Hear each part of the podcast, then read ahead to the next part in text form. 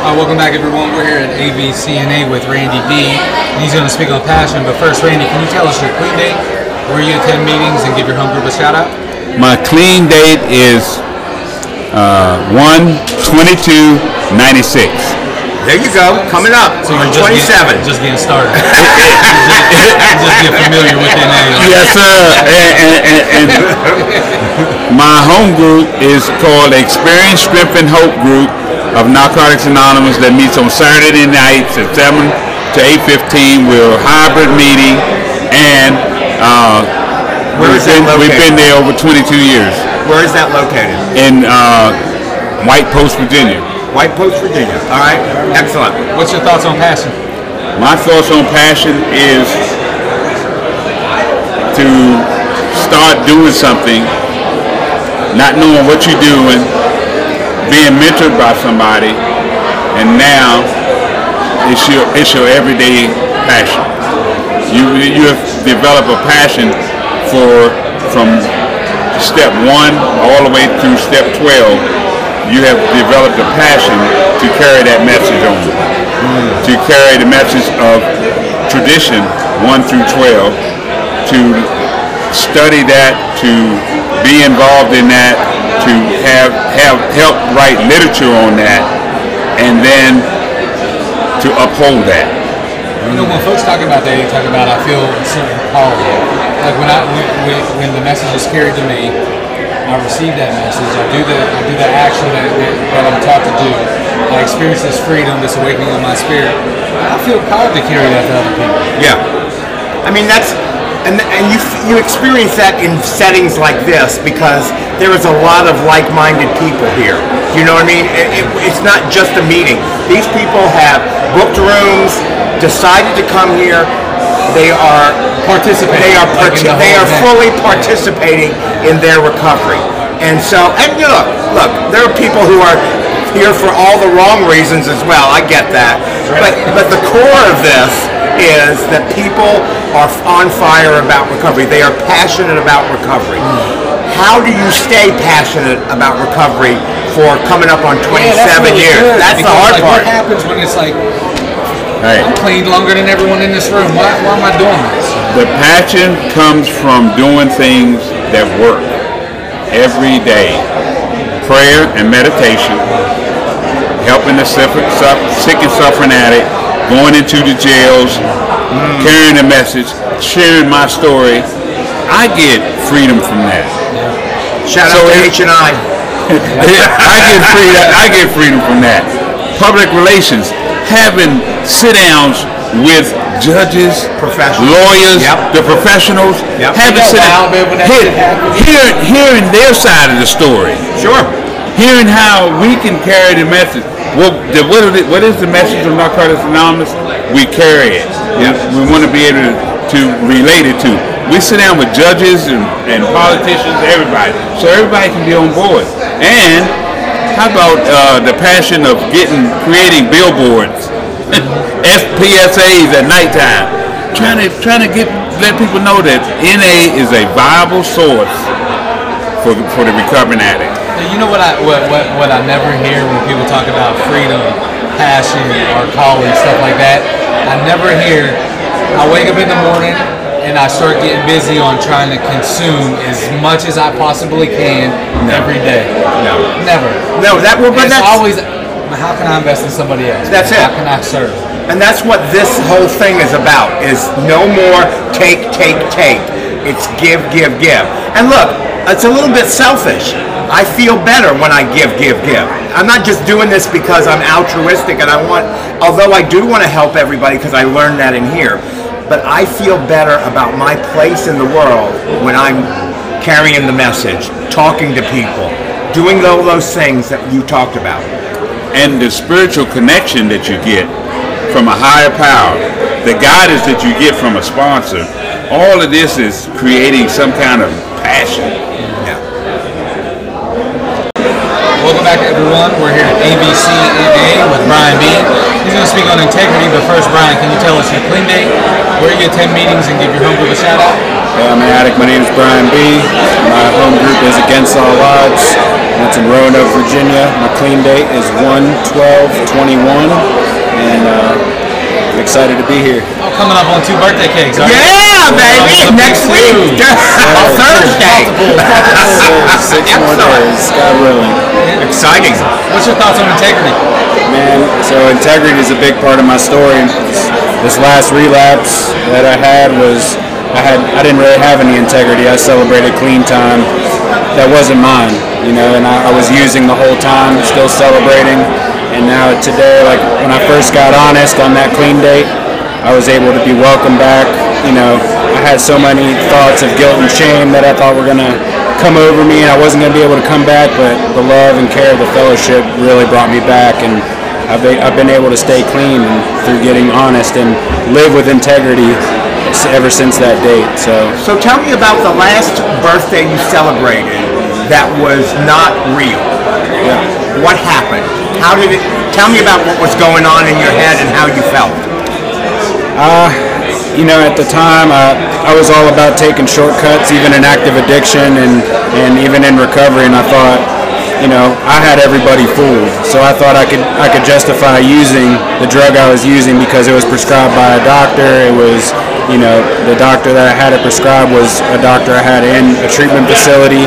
So it just it all, all, all that disease thinking got it got to me, and I just thought I had everybody fooled, but really I was fooling myself the whole time. So what? When did the light bulb go on? Uh, on the 12th, when you said, "Uh, uh, I gotta, I, I gotta," how did that play out? So, because uh, you're not the first one to do this. Let's all, let's all agree. There have been people who have picked up time that wasn't theirs. It happens more than we think. so you're not the first. Thank God. Thank God.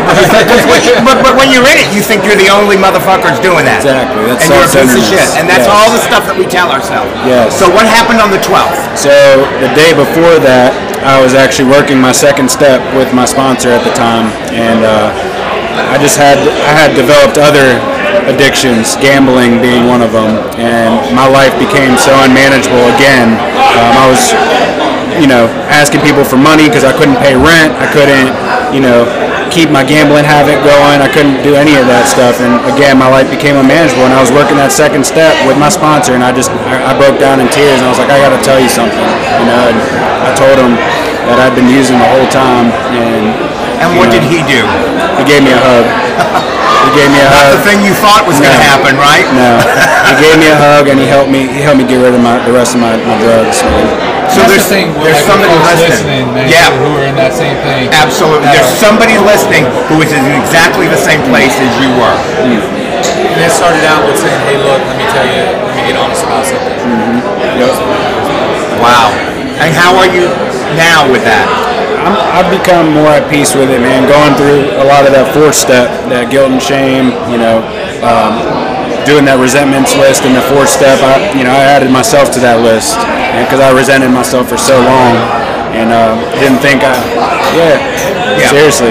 Just And, um, beating ourselves up over stuff. Yeah, man, and I, I you know, today I, I just I feel so grateful about this program because you know it works if I allow it to work in my life, and I wasn't allowing it to work. You know, I was I thought I, I had it figured out, and I thought I could do some shortcuts, and, and I, I wasn't. Shortcuts to this. No, isn't not at all. Not So at all. where are you currently working step? What Uh, step are you I'm on? six step. Wow. Yeah. Good for you. You're, you're getting busy. Good for you. I like that.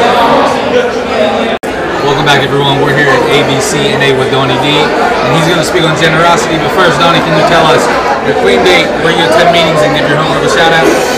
Uh, my clean date is November the 8th, 2022. 60 days tomorrow. 60 days tomorrow. Woo! Fantastic. Home, gr- home, home group is uh, Sober Sanity. Um, Where is that? It's on uh, First Colonial Road in Virginia Beach. Uh, Psych Center, 6 o'clock. I have a wonderful sponsor named Pat, and he actually spoke tonight. Oh! We just did it. We just did an episode. I saw yeah, we yeah. like that. Yeah, yeah. What's your thoughts on generosity? Um, well, I like to be generous with my money. I like to bless people because uh, it, it's really a tool for me because I'm not going to be able to take this money with me. So I try to bless people with, with my time and my money. I mean, money's one thing, but love and time are just as important, more important than, than money. um, because at the end of the road, it's, it's how we treat people in this world.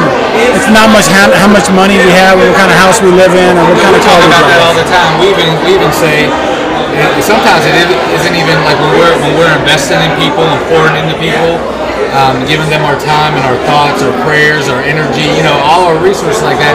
Sometimes it's not even like that what we say.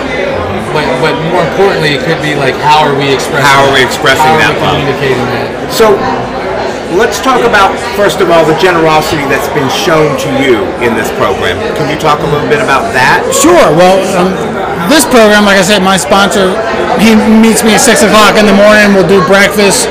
We speak on the phone every day. He hits me with one of his his uh, podcasts every morning that he his daily reflection. Um, he's got 13 sponsors, so, sponsees. So he's incredibly busy. So just for me to be part of that, I feel really blessed. Um, so I have to give back today. Um, before I came here to this to this meeting tonight, I checked in today here, and I went to my AA home group and set up our meeting um, at the Friday night speaker meeting. So I set up a speaker meeting on a Friday night with about hundred people, Right. And, uh, and it's and it's actually a blessing and it's a gift to be able to do that because a lot of people don't don't get the opportunity to have that time for themselves. Every chair that I set up, it's thank you God, thank you Jesus, trust you Jesus. You know, I didn't walk into recovery 11 years ago to, to think about to be to about have a relationship with Jesus, but today I do, and I'm grateful for that. I'm grateful that I can get to be a different person today than what I used to be. You know, that's what the old timers taught me too. Getting clean was was like it didn't matter. Uh, and I appreciate you sharing your your your, your perspective and, and the God that you're pursuing and all this. And and, uh, and the cool thing was getting clean when, when, when they said, "Hey, show up and set this meeting up." Yeah.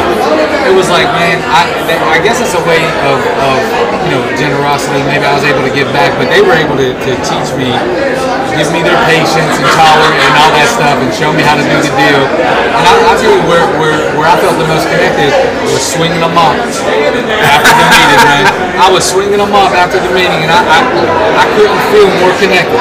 Yeah. If you're new, I didn't have anything that it was like you're talking about with that chair. if you're new and you're just showing up at the meeting, you're doing yourself a disservice. If you can get to the meeting a little bit earlier and help do something, you it will make you feel so much more a part of. Just like Donnie was saying, a chair. It takes you away. a couple it, chairs away. It, it takes you away from your own selfish self. Absolutely. doing you something get out for of your head. Yeah, yeah, doing something for somebody else, watching the light click on in their in their life. You know, when I when I get to sponsor people, and I see a man come in that has no job, his wife has left him, his health is very bad, doesn't have any money. He's down in the dumps, and I get to help him go through the steps and see his life come back, his wife come back, his kids come back, his job come back, his health comes back. That's a miracle. So for me, it's actually a blessing, and I'm grateful to be an addict and, and an alcoholic today because I get to see people's lives change, which normal people don't have that opportunity to see to see that that blessing that I have today. And for me, it's in recovery and, and trying to help somebody else. Back, everyone. We're here at AVCNA with Caden W. He's going to speak on gratitude, but first, Caden, can you tell us the clean date where you attend meetings and give your home, home group a shout out? Yes, so my clean date is November 27th of this year, 2022. Uh, I attend meetings in Roanoke, Virginia, and my home group is AIR Addicts in Recovery in Roanoke. All right, wonderful, man. What's your thoughts on gratitude?